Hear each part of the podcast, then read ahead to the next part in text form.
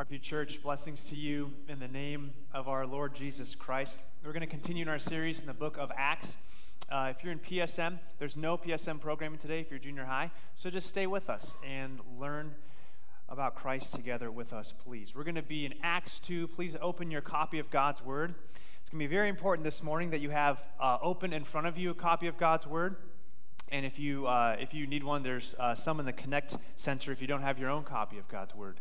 Uh, every Sunday, we open up God's Word because we want uh, to learn about Christ together. The best way to do that is by having our Bibles open. Uh, this morning, it's a longer text, it's a very long text. There's a lot of really big ideas, very important, uh, significant theological ideas in this text, and it's easy to get lost. And I'll try my very best by the help of the Holy Spirit to make things as clear as possible. Uh, we're going to read through the whole of Acts 2 14 to 41. Remember where we've been so far in Acts 1. The risen Christ teaches his disciples about his kingdom, that he is the, the one promised of the Old Testament, this coming king, this Christ, the anointed one, who would come to establish God's kingdom on earth as it is in heaven, a kingdom of justice and love and peace and forgiveness and holiness. And he's teaching that to them, and he says, Wait in Jerusalem, and the Holy Spirit will come to empower you for witness of this good news of King Jesus to all the ends of the earth. So there they are. Uh, we're at Pentecost, the beginning of chapter 2. And the Spirit comes poured out from the risen, ascended Christ upon his people. And a question happens in verse 12 that really kind of is the launching pad for our text this morning. Because as the people are there witnessing these disciples, by the Holy Spirit's power, proclaim the good news, the mighty works of God in various languages the question happens in verse 12 of what does this mean? The people are perplexed and amazed, and they ask, What does this mean? And in answer to this question, Peter stands up, and we move now into our text. Let's hear the word of the Lord for us today. Peter, in response to the question, What does this mean? he states and proclaims, Men of Judea, starting in verse 14, Men of Judea and all who dwell in Jerusalem. Let this be known to you and give ear to my words, for these people are not drunk, as you suppose, since it's only the third hour of the day. But this is what was uttered through the prophet Joel. And in the last days, it shall be, God declares, that I will pour out my spirit on all flesh. And your sons and your daughters shall prophesy, and your young men shall see visions, and your old men shall dream dreams, and even my male servants and female servants. In those days I will pour out my spirit, and they shall prophesy. And I will show wonders in the heavens above and signs on the earth below blood and fire and vapor of smoke. The sun shall be turned to darkness, the moon to blood before the day of the Lord comes, the great and magnificent day. And it shall come to pass that everyone who calls upon the name of the Lord shall be saved. Men of Israel, hear these words Jesus of Nazareth, a man attested to you by God with mighty works and wonders and signs that God did through him in your midst, as you yourselves know. This Jesus, delivered up according to the definite plan and foreknowledge of God, you crucified and killed by the hands of lawless men. God raised him up, loosing the pangs of death because it was not possible for him to be held by it. For David says, King David says concerning him, I saw the Lord always before me, for he is at my right hand, that I may not be shaken. Therefore, my heart is glad, and my tongue rejoice. My flesh also will dwell in hope. For you will not abandon my soul to Hades, or let your Holy One see corruption. You have made known to me the paths of life. You will make me full of gladness with your presence. Brothers, I may say to you with confidence about the patriarch David that he both died and was buried, and his tomb is with us to this day. Being therefore a prophet, and knowing that God had sworn with an oath to him that he would set one of his descendants on his throne, he foresaw and spoke about the resurrection of the Christ, that he was not abandoned to Hades, nor did his flesh see corruption. This Jesus, God raised up, and of that we are all witnesses. Being therefore exalted at the right hand of God, and having received from the Father the promise of the Holy Spirit, he has poured out this that you yourselves are seeing and hearing. For David did not ascend into the heavens, but he himself says, The Lord said to my Lord, Sit at my right hand until I make your enemies your footstool. Here's the hinge verse. Verse 36 Let all the house of Israel therefore know for certain that God has made him both Lord and Christ, this Jesus whom you crucified. Now, when they heard this, they were cut to the heart and said to Peter and the rest of the apostles, Brothers, what shall we do? And Peter said to them, Repent and be baptized, every one of you, in the name of Jesus Christ for the forgiveness of sins, and you will receive the gift of the Holy Spirit. For the promise is for you and your children, and for all who are far off, everyone who calls on the name of the Lord our God, who calls to himself. And with many other words, he bore witness and continued to exhort them, saying, Save yourselves from this crooked generation. So those who received his word were baptized, and they were added that day about 3,000 souls. This is God's word. It is true and given to us in love. So let's pray together as God's people. Father, help me come in the fullness of the blessing of Christ by the power of your Holy Spirit. Open our minds together as a family and our eyes to behold wonders in your word this morning. Help us learn all that you teach, gladly obey all that you command, repent where you call us to turn, and trust all that you promise in the gospel of Christ your Son for your glory and the good of your church. We pray in Jesus' name, who is both Lord and Christ. Amen. So I want to ask you a question this morning. It's a bit of a serious question. I don't intend to offend anyone. I want you to think about it, okay? How would you treat a group of people who tragically and unjustly mistreated and harmed your child? Or maybe if you're here and you don't have kids, how would you treat a group of people who tragically and unjustly mistreated and harmed someone you loved most? Would you forgive them? Would you go out of your way to bless them and fill their lives with joy? Would you welcome them into deeper fellowship and friendship with you? What would you do? How would you treat them? Knowing what they did to someone you love so deeply. Now, again, I apologize if thinking like this is a bit discomforting to you, but as I've been praying about how to accurately communicate the intent of Acts 2 14 to 41, Peter's sermon at Pentecost, I've come to this conclusion. The radical message of Acts 2 14 to 21 is this this passage is in the Bible to assure and comfort and convict wicked and vile and horrible, sinful people, people who are held responsible for the greatest crime in human history, the crucifixion of the Son of God. This passage is here to assure and comfort and convict those type of people that God delights in showing them mercy through the gospel of his son Jesus Christ. To put it another way, the gospel of Jesus Christ as revealed in Acts 2 the life of Jesus, the death of Jesus, the resurrection of Jesus, and the current reign of Jesus over all creation, those things have an inbuilt magnet in them that are attracted to the most broken, shame filled, guilt ridden humans alive today.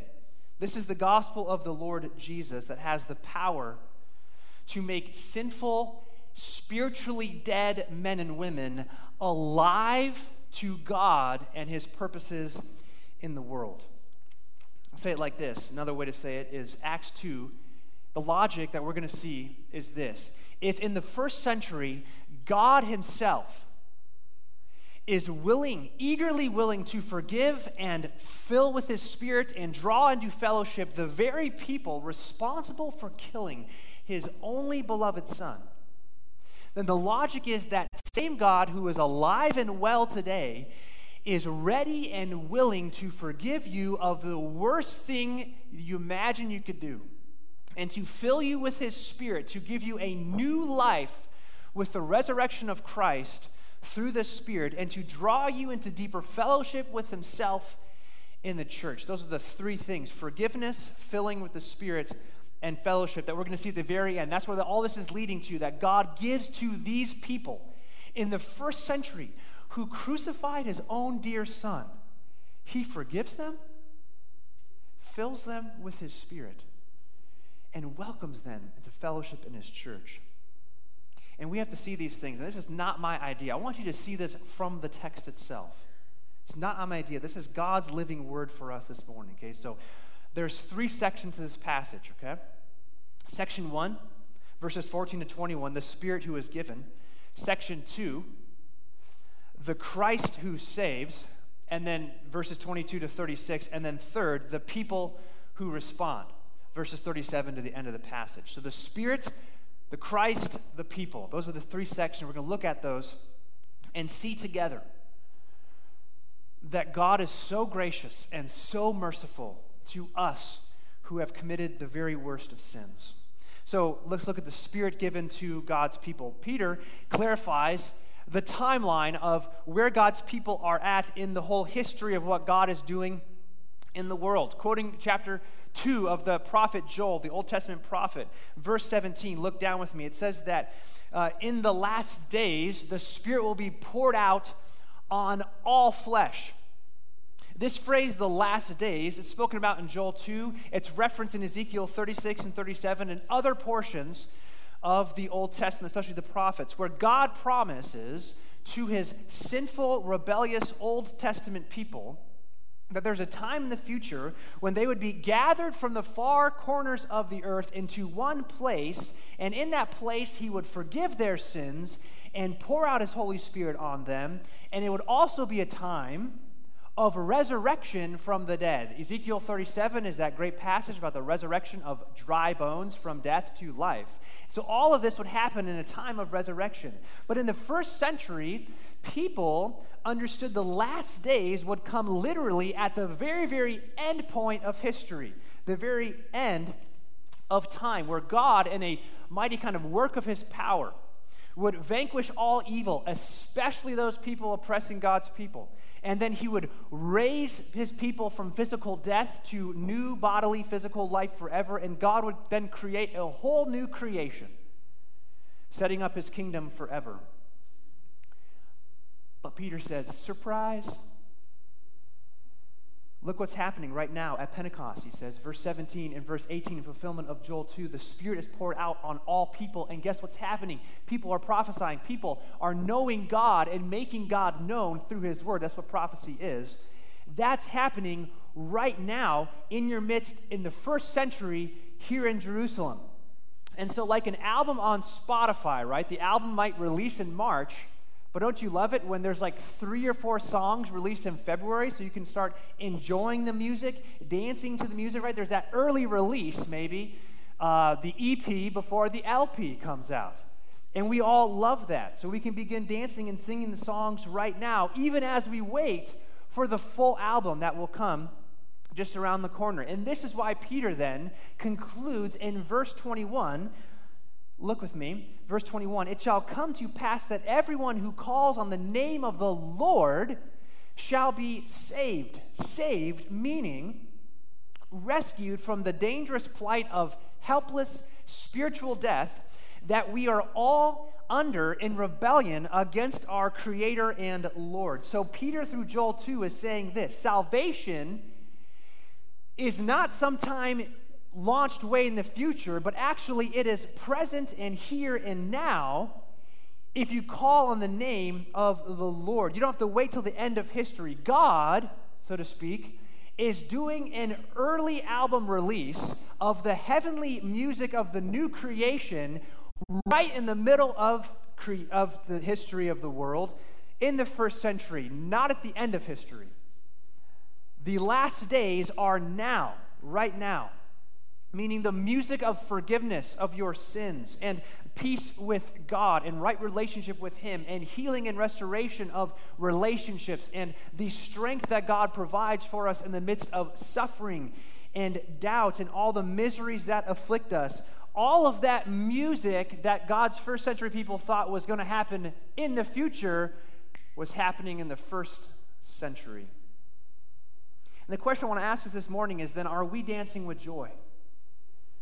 Because we right now are living in the last days. Do you hear the gospel music right now, Parkview? Yes, life is hard. Yes, life is filled with suffering. Yes, sin still wages war against your soul day in and day out, and we can feel broken and defeated. And yes, one day Jesus will return to restore all things and to heal this creation and to finally eradicate sin. But let's not forget the Holy Spirit was poured out in fulfillment of Joel 2 in the first century as a sign that the last days are among us, and everyone who calls on the name of the Lord will be saved. It is a foretaste of the future music of happiness that we will experience in ha- heaven we get to taste it right now. That's why the Bible and the New Testament, especially the letters of Paul, he talks about how the Holy Spirit is an inheritance of the things to come. The Holy Spirit, we might say, is launched from the future life of new creation into the present, and he grabbed a hold of a whole bunch of awesome music, and he's dumping it upon us right now. And he's playing a soundtrack of salvation over your life. And the question I want to ask us before we keep moving in this sermon is are we singing? Are we dancing with joy? The greatest witness to our culture around us is Christians filled with joy. And I know life is hard. And I know I continue to keep sinning. Yes. But we have forgiveness and we have joy. And we are now living in the last days, and the Spirit of God, if you have received Christ, is upon you. And so there's reason now to have joy in the Lord. So are we walking in the joy and freedom that we have because we're in the last days? And the Lord is the one who saves us. And this then moves us to our second point, the second section, starting in verse 22. The question if you are a Jewish person in the first century hearing, and at verse 21, everyone who calls on the name of the Lord shall be saved, the question you'd ask then is who is that Lord? And so Peter, the rest of his sermon, is going to prove by quoting the Old Testament who this Lord is. And again, addressing the people in Jerusalem. And since this section has so many amazing truths to it, I don't want to lose the forest by just looking at every tree. But there's two primary moves, we might say, that Peter does in verses 22 to 36. The first move is he retells the story of Jesus in fulfillment of the Old Testament that he is the Lord. I was really helped by John Stott and how he puts this together. Okay, verse 22, the life of Jesus. Jesus of Nazareth, look down with me, right? A man attested to you by God with signs that God did through him in your midst, as you yourselves know. Verse 23, life of Jesus. Verse 22, verse 23, the death of Jesus. This Jesus, delivered up according to the definite plan and foreknowledge of God, you crucified and killed by the hands of lawless men. The resurrection of Jesus, verse 24. Keep looking at the text. God raised him up. And this resurrection was predicted in the Old Testament, specifically in Psalm 16, by King David. And uh, Peter summarizes it in verse 31. David, look at verse 31, David foresaw and spoke about what? The resurrection of the Christ. And then he directly quotes Psalm 16 that he was not abandoned to Hades, nor did his flesh see corruption. Peter makes this point then. Verse 32 This Jesus God raised up, and of that we are all witnesses. So we are looking, okay, at the Lord who saves. And what have we seen so far? The life of Jesus, this Jesus of Nazareth, the death of Jesus, this Jesus, crucified by God's plan, but you crucified him. Resurrection of Jesus, God raised him up. And then Peter moves to his final point of the story of Jesus with an explanation of what's happening at Pentecost. Verse 33 The ascension of Jesus, being therefore exalted or ascended at the right hand of God, which is Old Testament language of at the, at the right hand of, of God's power and authority, at the place of rule as king, and having received from the Father the promised Holy Spirit, get this, he, Jesus, has poured out this, this Spirit that you yourselves are seeing. And then he confirms this, Peter does, by then quoting Psalm 110 Sit at my right hand until I make your enemies a footstool, which is a psalm about God's ascended Lord. The Lord speaks to my Lord. The Lord God speaks to the Lord who is king over God's people. So, what have we just seen? The life of Jesus, the death of Jesus, the resurrection of Jesus, the exaltation of Jesus, all of this leading to the point in history where Jesus, as crucified, resurrected, ascended Lord, pours out his Spirit on his church. And, he, and Peter's saying, This is what you see, right? Now, that's the first move, okay? Peter's trying to prove this is the Lord, and his first move is just to retell the story, the historical facts of Jesus. And this is really important for us to understand. Because Christianity is the one religion that rises and falls, so to speak, on historical facts, not primarily on religious experience, not on spiritual revelations or whatever that you find in other world religions.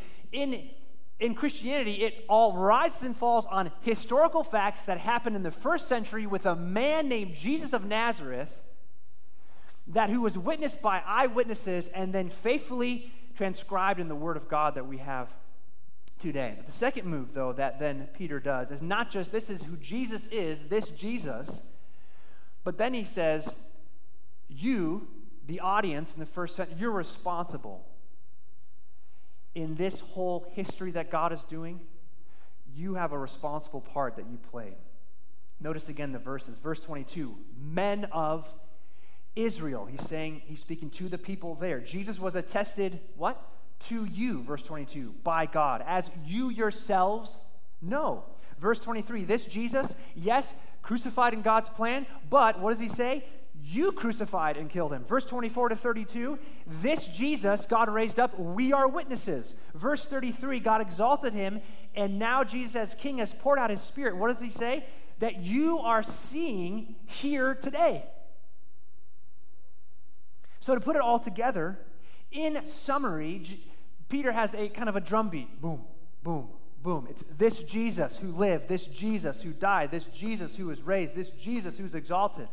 And you are responsible, and you crucified. And all of this comes to a point in verse 36, which is the summary conclusion of Peter's sermon. And he declares, Let all the house of Israel, you people standing here listening to this sermon, therefore know for certain that God has made him both Lord and Christ and God's forever King, this Jesus whom you crucified. This Jesus, Lord and Christ, you crucified. He is the Lord who saves. That is the Lord who saves. Now, could you imagine being one of the people in this crowd hearing these things from P- Peter? being indicted for the worst and most cruel act of hatred against God, killing his own son. Could you imagine what that would have been like? Most of us can't even emotionally bear sitting in front of our boss at our annual review as they tell us the three or four things that we didn't do so well at work. Some of us can't even emotionally stand hearing from a spouse or a close dear friend areas in our life that are not appropriate, uh, that are not mature, that need growing and changing. Okay, so then what would it have felt like to hear from an eyewitness of the resurrected Lord that you are responsible for murdering God's own son? What would have that have been like? Could you imagine? Actually, I don't think we need to imagine anything. Because to be human is to walk around with the shameful degradation of our sin against our good and holy God, our rebellious disregard for the presence of the Lord, our insatiable lust for pleasure or power or human approval outside of God's good design, our bored disinterest with the beauty of his character, our horrible defiance of his precious word to us, our lazy worldliness that treasures just about anything other than God himself. In the end, it does not matter what your specific flavor of sin is, while we are not directly responsible for crucifying Jesus in the first century, we are culpable participants because of our sin against the holy God in crucifying his own son. Make no mistake, Parkview, it was our sin that shoved the nails through the hands of the most beautiful, God honoring, perfect person in the history of the world. God gives us his son, and what do we do?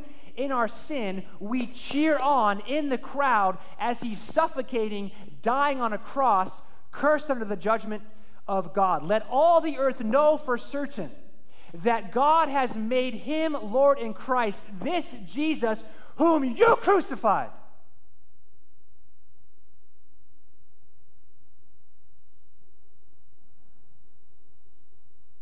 We have to be honest about how serious our sin is against a holy, beautiful God. Because until the patient in the hospital gets honest about the cancer that is killing them, they cannot get the cure. And we find the cure in the next verses, starting in verse 37. It's no wonder, in light of this, that the people are cut to the heart. This is the language of death. Notice that it doesn't say they had a paper cut to the heart. This language in the original text is a dagger shoved into your aorta that leads to death, spiritual death. Our sin is not a mistake from which we can manage a nice response. No, this is death of spiritual rebellion against a holy God. And so they ask, and we all ask, then what do we do, Lord, if we are responsible for crucifying your Son? And the answer is, verse 38 repent and be baptized. Repent, a change of your mind. Turn away from your self grasping selfishness that led to the crucifixion of God's Son. Turn away from it and embrace and believe all that Jesus is for you. This is the gospel promise that is offered to us in the verse, verse 38 and 39. The promise is for you and for your children and for any person whom the Lord calls to himself. And that's what's so amazing about repentance is that we cannot deal with the ugliness of our sin until we realize the graciousness of the Lord. How does God treat us when we are responsible for crucifying his son?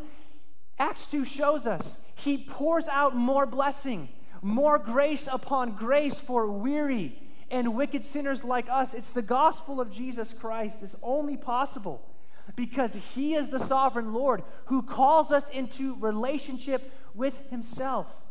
Brothers and sisters, today in his word, the Lord Jesus is calling you back home. If Haddon is out playing in the streets, and I say, come back in, he's got to turn around and come back home. But it's a calling. As it says in verse 39, God calls everyone to himself. And we respond in repentance and faith because he wants to call you back home. Don't you see the heart of God in Acts 2 for the most wicked, vile people? If in the first century, God is willing not only to forgive, and fill with his spirit and then welcome into his church. As it says in verse 41, they were added to the number, added to the church. God does all of that. Why? Because of his gracious heart, because he loves sinners. Romans 5 8 says it like this While we're still sinners, Christ died for us. In Acts 2, we might say, God shows his love for us that while we're still sinners, Christ died and then he was raised from death, and then he was exalted into the heavens. And Jesus, as a Lord over all things and all people, calls everyone to repent and turn from sin and trust in him and be baptized as a sign, a public declaration that you are now part of Team Jesus. You are now part of the family of Jesus. And now, by the best of your power, through the strength of the Spirit, you will live for Jesus. But don't, don't lose the heart of this passage. Isn't that amazing? That in verse 36, there's an indictment against these people. You crucified, and yet human sin according to Acts 2, human sin, your sin, my sin, is no match for the power of God and Jesus Christ, who can raise a crucified carpenter from Nazareth from death and then exalt him in the heavens. Jesus is alive and living today, which means he is right now, right here by his Spirit, forgiving sins, no matter what you did or have done or are doing right now. You can be forgiven, you can repent and turn, and you can live a new life in the power of the Spirit. And so today is the day. If you've not yet embraced Jesus Christ, this is the offer of the gospel for you right now that you can turn and there is forgiveness of sins in Jesus Christ, and you can have your whole life made new by the power of the Spirit, and you can be welcomed into the family of Christ in the local church. It is amazing all that Christ has given to us in the gospel. Friends, let's never forget the surprise and shock of how good and wonderful the gospel of Jesus Christ really is. That to those who crucified God's own Son, how does He treat them? He forgives them. He pours out His Spirit on them. The Holy Spirit that was reserved for special spots and only special people. One time a year, the high priest could walk in the holy presence of God. God, that holy, is now residing in you, sinful and broken as you are. Glory be to God. To be a Christian is the most miraculous, glorious thing in the entire universe. And it's the exact opposite of anything we would imagine. Because God is gracious and He loves forgiving and restoring sinners to Himself. He loves calling us home. And that's what repentance is. Repentance is saying, I'm so far from home and I've turned away from the Lord. And now I'm coming back. And he's calling, verse 39. He's calling. He's calling. Come back to me. Come back to me. Will you come back to the Lord? What is the sin right now that you're fooling around with? Today is the day that you can repent. And the reason you repent is because you realize in your heart how deeply gracious God the Father is towards you through Christ his Son.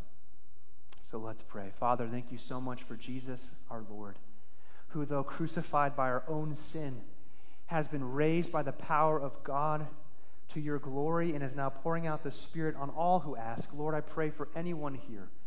All it takes is collapsing, as one of my friends likes to say, collapsing into the open arms of Jesus Christ, the crucified hands that are wide open for us.